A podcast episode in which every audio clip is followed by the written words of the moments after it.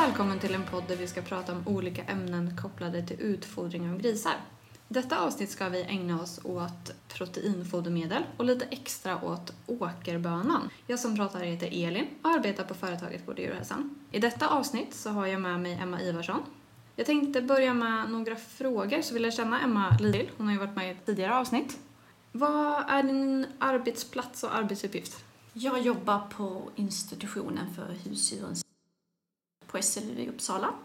Och jag jobbar med eh, forskning och undervisning om utfodring till gris och fjäderfä. Hur väcktes ditt foderintresse? Ja, alltså jag tyckte just näringsfysiologi var jättespännande när jag läste till agronom. Och sen har det nog blivit, när jag valde att gå vidare och doktorera, så handlade det om foder och sen var jag inne på den banan. Hur hamnade du på grisar och fjäderfä? Var det en slump eller? Jag är uppväxt på en grisgård, så jag har alltid haft grisar runt mig.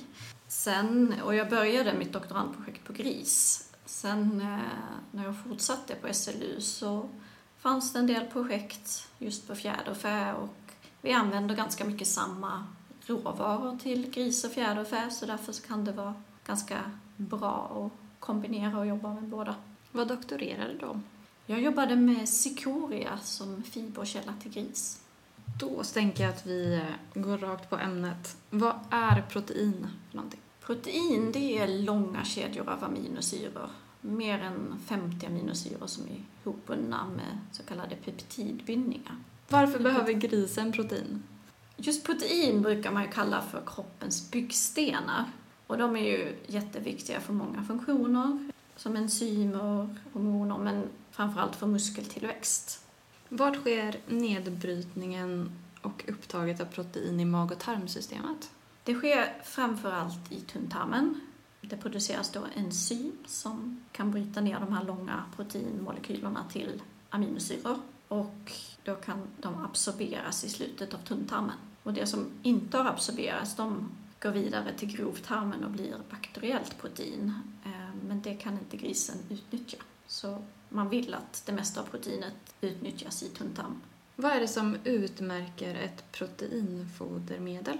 Det finns ju även ganska mycket protein i spannmål och grisarna äter ju väldigt mycket spannmål. Mm. Det stämmer och spannmål är ju en jätteviktig proteinkälla. Bidrar med mer än hälften av proteinet i fodret många gånger. Men eh, man använder ju inte spannmål i huvudsyfte att ge protein utan då är det ju energin man är ute efter och får proteinet på köpet. Men med proteinfodermedel är det tvärtom. Det tillsätter man för att man behöver protein och aminosyror.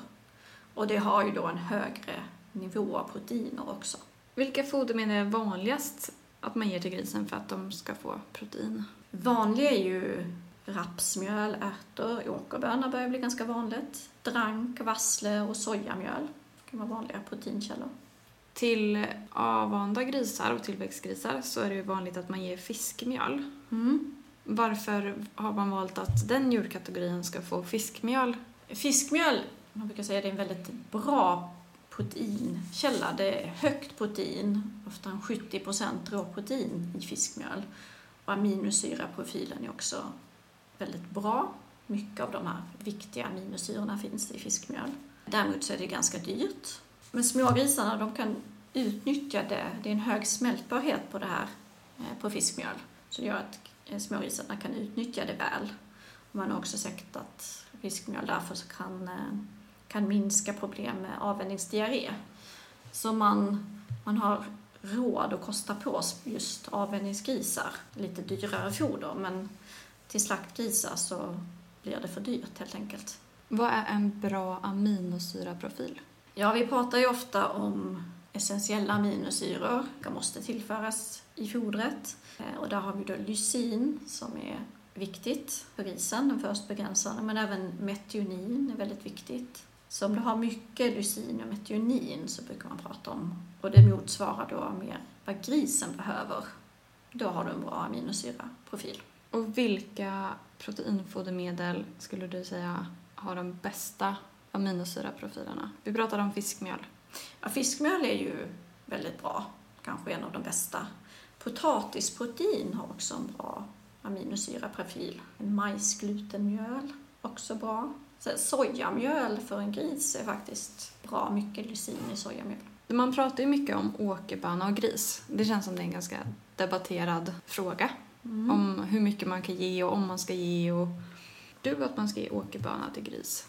Ja, åkerböna har ju blivit populärt nu när man letar efter alternativ till sojamjöl. Och åkerböna det är ju någonting vi kan odla i Sverige på ett bra sätt. Och vill man ha då lokala råvaror så är åkerböna en av de som, som funkar allra bäst. Både odlingsmässigt och för grisen. Så det är väl en stor anledning om man kan öka den lokala proteinanvändningen. Varför, varför gör man det bara inte då? Eller vad, vad, vad är det negativa med åkerböna? Som de flesta baljväxter så innehåller ju åkerbönan en del så, här, så kallade antinutritionella substanser som kan ja, sänka smältbarhet eller smaklighet. Och åkerböna innehåller någonting som heter tanniner som kan bilda svårlösliga komplex med proteiner. Men de här tanninerna de finns bara i de brokblommiga sorterna och de finns nästan inte alls i de vitblommiga.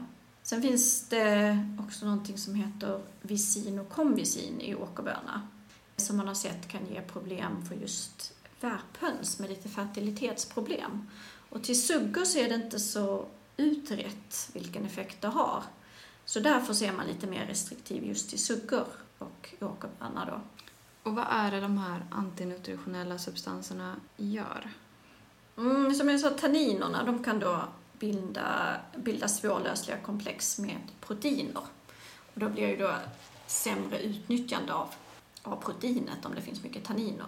Så grisens, är det så att grisens egna enzymer kan inte bryta ner de här komplexen, vilket gör att man får en näringsförlust i fodret? Ja, du får en sämre smältbarhet som vi pratar om. Att det inte blir tillgängligt. Grisens enzym blir inte tillgängliga, eller funkar inte på samma sätt när det har blivit det här svårlösliga komplexet.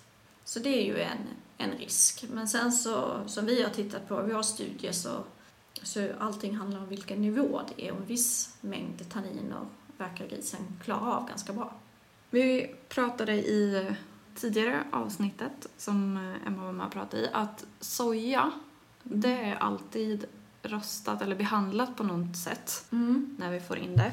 Sker det någon sån förändring av åkerböna? Skulle det ha någon effekt om man rostade eller skalade åkerböna till exempel? Just skalning skulle kunna vara ett alternativ för att få bort tanninerna eftersom de sitter i skalet. Men samtidigt så såg vi ju i våra studier att nivån som finns i vanliga åkerbönor förmodligen inte är något större problem. Så då kanske inte man vinner så jättemycket på det. Rostning, man gör det en del till idisslare. Men det är framför allt för att man vill att proteinet ska bli passera vommen och det blir mer svårlösligt. Och det är någonting vi inte vill till våra grisar, utan där vill vi ha proteinet tillgängligt. Däremot kanske det skulle kunna bli mer smakligt om man rostar, det vet jag faktiskt inte, men det skulle vara intressant att testa. Men då ska man inte, inte rosta för hårt så proteinerna blir svårlösliga. Klarar alla djurkategorier en inblandning av åkerböna lika bra? Vi har i de försök vi gjort jobbat med nya vana grisar upp till 30 kilo och där har det fungerat väldigt bra. Jag har också sett studier på slaktgrisar där det fungerar bra. Men det är just suggorna som det fattas lite studier. Så här vet vi inte riktigt än. Och just eftersom det finns de här substanserna, visin och konvisin, som man har sett kan ge fertilitetsproblem på framförallt värphöns så är man lite försiktig fortfarande. Du hänvisar här lite till en studie, du säger vår studie, Ja. som heter Åkerböna till gris i konventionell och ekologisk produktion, egenskaper och användbarhet hos olika sorter. Vill du berätta lite om, hur, om studien, hur uppstod idén och vad, var- vad var syftet och vad har ni gjort? Ja, själva idén den kan jag inte ta till mig utan det är en före detta kollega till mig, Maria Neil, som eh, stod för idén. Och mycket var ju för att hitta strategier till att ersätta soja. Vi behöver svenska alternativ helt enkelt. Och det fanns också en hel del frågor kring och intresse kring att kunna använda mer åkerböna. Men många av de studier som rekommendationerna baserades på, de var gamla. Eh, Så vi kände att vi behövde uppdatera kunskaperna och veta mer helt enkelt. Och vad gjorde ni för någonting? Ja, vi började då, som jag nämnde innan så finns det ju olika sorters åkerböna. Dels de vitblommiga och dels de broblommiga. De broblommiga de innehåller ju tanniner, vilket de vitblommiga inte gör. Och därför så har man länge rekommenderat vitblommiga till, till grisar. Men i odling så är det ganska stora fördelar att kunna använda de broblommiga. Och vi vill ju också se om man genom växtförädling lyckats minska den generella nivån i, av tanniner då i åkerbönor mot sorterna som fanns på 70-talet. Så vi började med att samla in många prov. Vi tog 12 olika sorters provplommiga och fem sorters vitblommiga åkerbönor.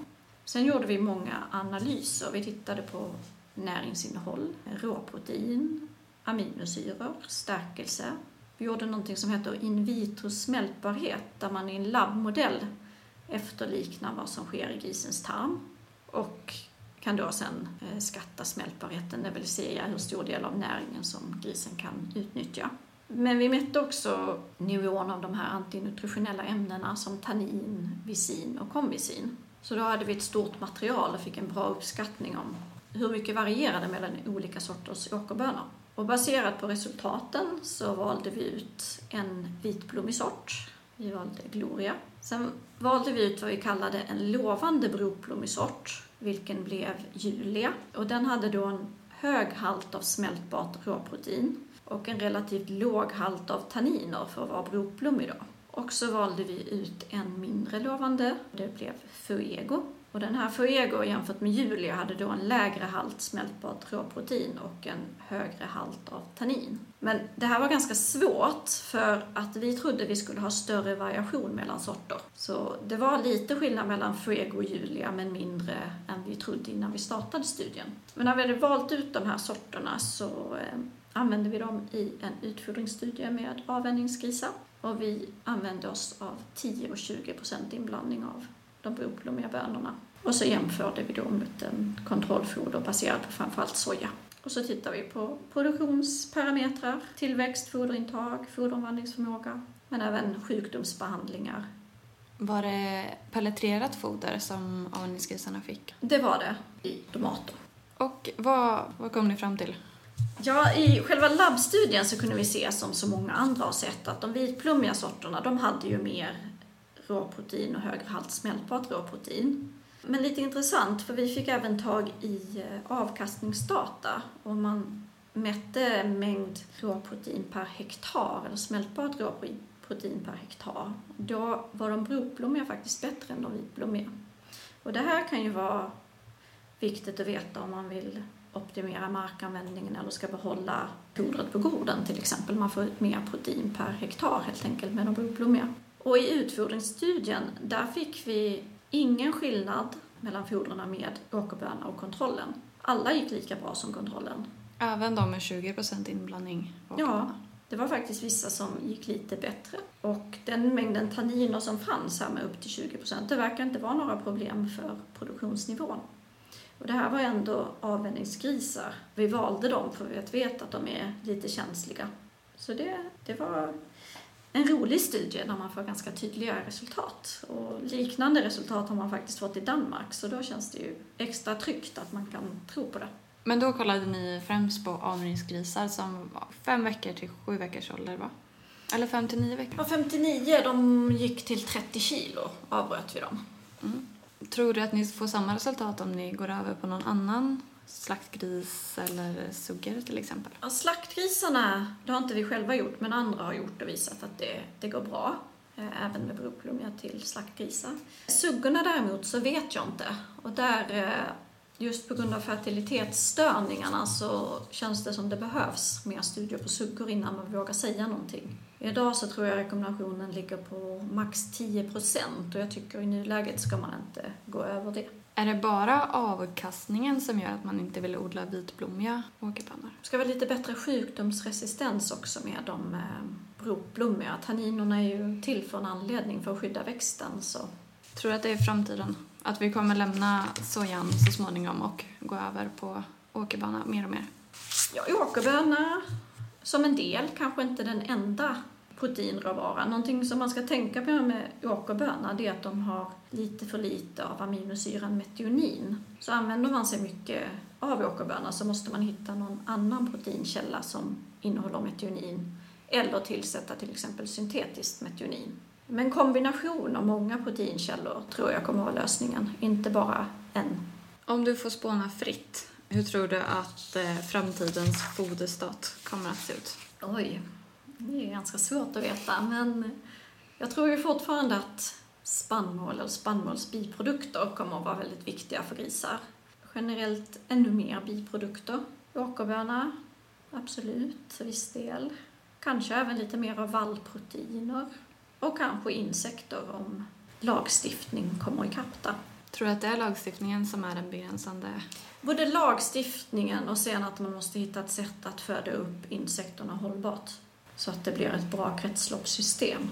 Eh, Du nämnde ju lite snabbt vall här Mm. som en komponent i framtidens foderstat. Ja, och ni håller på med ett jätteintressant projekt här på SLU som handlar om just vallprotein. Ja, det är inte mitt eget projekt utan det är en kollega till mig, Magdalena Åkerfeldt, som är ansvarig för det projektet och det väl precis i startgroparna. Men det är ett fyraårigt projekt där man ska just utvärdera användbarheten av gräsklöverensilage som en lokalt odlad foderresurs i framförallt ekologisk produktion. Men vallprotein kan ju vara intressant även för konventionell produktion. Vet du hur man går tillväga för att få fram det här vallproteinet? Jag vet att man har jobbat en hel del i Danmark där man, man har någon form av press, tror jag. Man pressar ut vätskan och ur vätskan kan man få fram proteiner. Kan inte säga att jag vet exakt, men jag vet Här på SLU är fokus mer på gårdsnivå och hitta lösningar för det. Men även göra djupdykningar på effekter då på mikrobiota, beteende, men även då på de här östrogena substanserna i rödklöver metaboliseras och hur de då kan påverka fertiliteten. och kanske inte riktigt som det här gröna proteinkoncentratet som man jobbat med i Danmark. Och då är det att man har pressat ut vätska. Det är ensilagevätskan som man använder sig av. Ja, precis. Och då proteinet som finns i ensilage, det är ju väldigt högvärdigt och bra kvalitet. Men då får man ju bort, då blir det ju mer som ett pulver när det är nertorkat så det ser ju inte ut som ensilage längre. Och andra fördelar som man kan ha med att ge ensilage som berikning och positivt för beteende, det försvinner ju då om man vän- använder det som ett koncentrat. Men vi kommer få vänta lite på resultatet av det här. Ja men absolut, det är precis i startgroparna men eh, det är intressant så kan förhoppningsvis bli något för framtiden. Vet du om ni har några andra projekt som rullar? Jag vet att det, det jobbas en del med probiotika till avvänjningsgrisar där man även tittar på, man vet ju att mikrober kan påverka djurens beteende. Och där försöker man titta på kopplingen mellan grisens tarmflora och deras beteende. Så det är ganska spännande, men det blir ju mer på en grundforskningsnivå. Men det är någonting som också lyfts när man pratar om grovfoder till gris då, att om man kan påverka deras beteende och kanske minska problem med svansbitning och minska stressen och öka välfärden. Men du hade doktorerat på... En fiberkälla som heter cikoria till grisar. Vad vill man få ut av att kolla på det? Man vet ju eftersom fibrerna bryts ner av mikrober så vet man ju att beroende på vilken fiberkälla man tillsätter så stimulerar man ju olika typer av bakterier. Eh, Så det var ju att se om man kunde påverka tarmhälsan till en positivt. Man tänker sig att om man har en, en hög diversitet av olika bakterier så kanske man kan, kan grisen vara mer motståndskraftig mot eh, mag-tarminfektioner. Så det var ett av syftena att se hur vi påverkar tarmfloran genom att ge olika fiberkällor. Kom du fram till något spännande? Ja, vi, det är väl alltid när man tittar på mikrober att man får väldigt mycket resultat. Sen så är det svårt att veta, det finns så, så många som man inte riktigt vet vad de har för, för, eh, funktionen. Men cikoria var en ganska, man pratar om en smältbar fiberkälla. Så grisen kunde utnyttja den ganska väl och ja, den påverkade många bakterier helt enkelt. Om man vill läsa mer om vad SLU gör eller följa resultat som, som kommer härifrån, vart kan man vända sig då? Vår hemsida, Husdjurens utfodring och vård, finns ju mycket information och vi försöker presentera alla projekt som finns. Ni har ju ett superbra nyhetsbrev också. Från eh, SLU Lantbrukets djur, eller? Ja. Ja, det kan man också prenumerera på. Då får jag tacka så mycket för att du ställde upp igen. Tack för att du har lyssnat. Du hittar fler poddar som är producerade av Gård och djurhälsan på vår hemsida och där du lyssnar på poddar. Denna podd finansieras av Europeiska fonden för landsbygdsutveckling.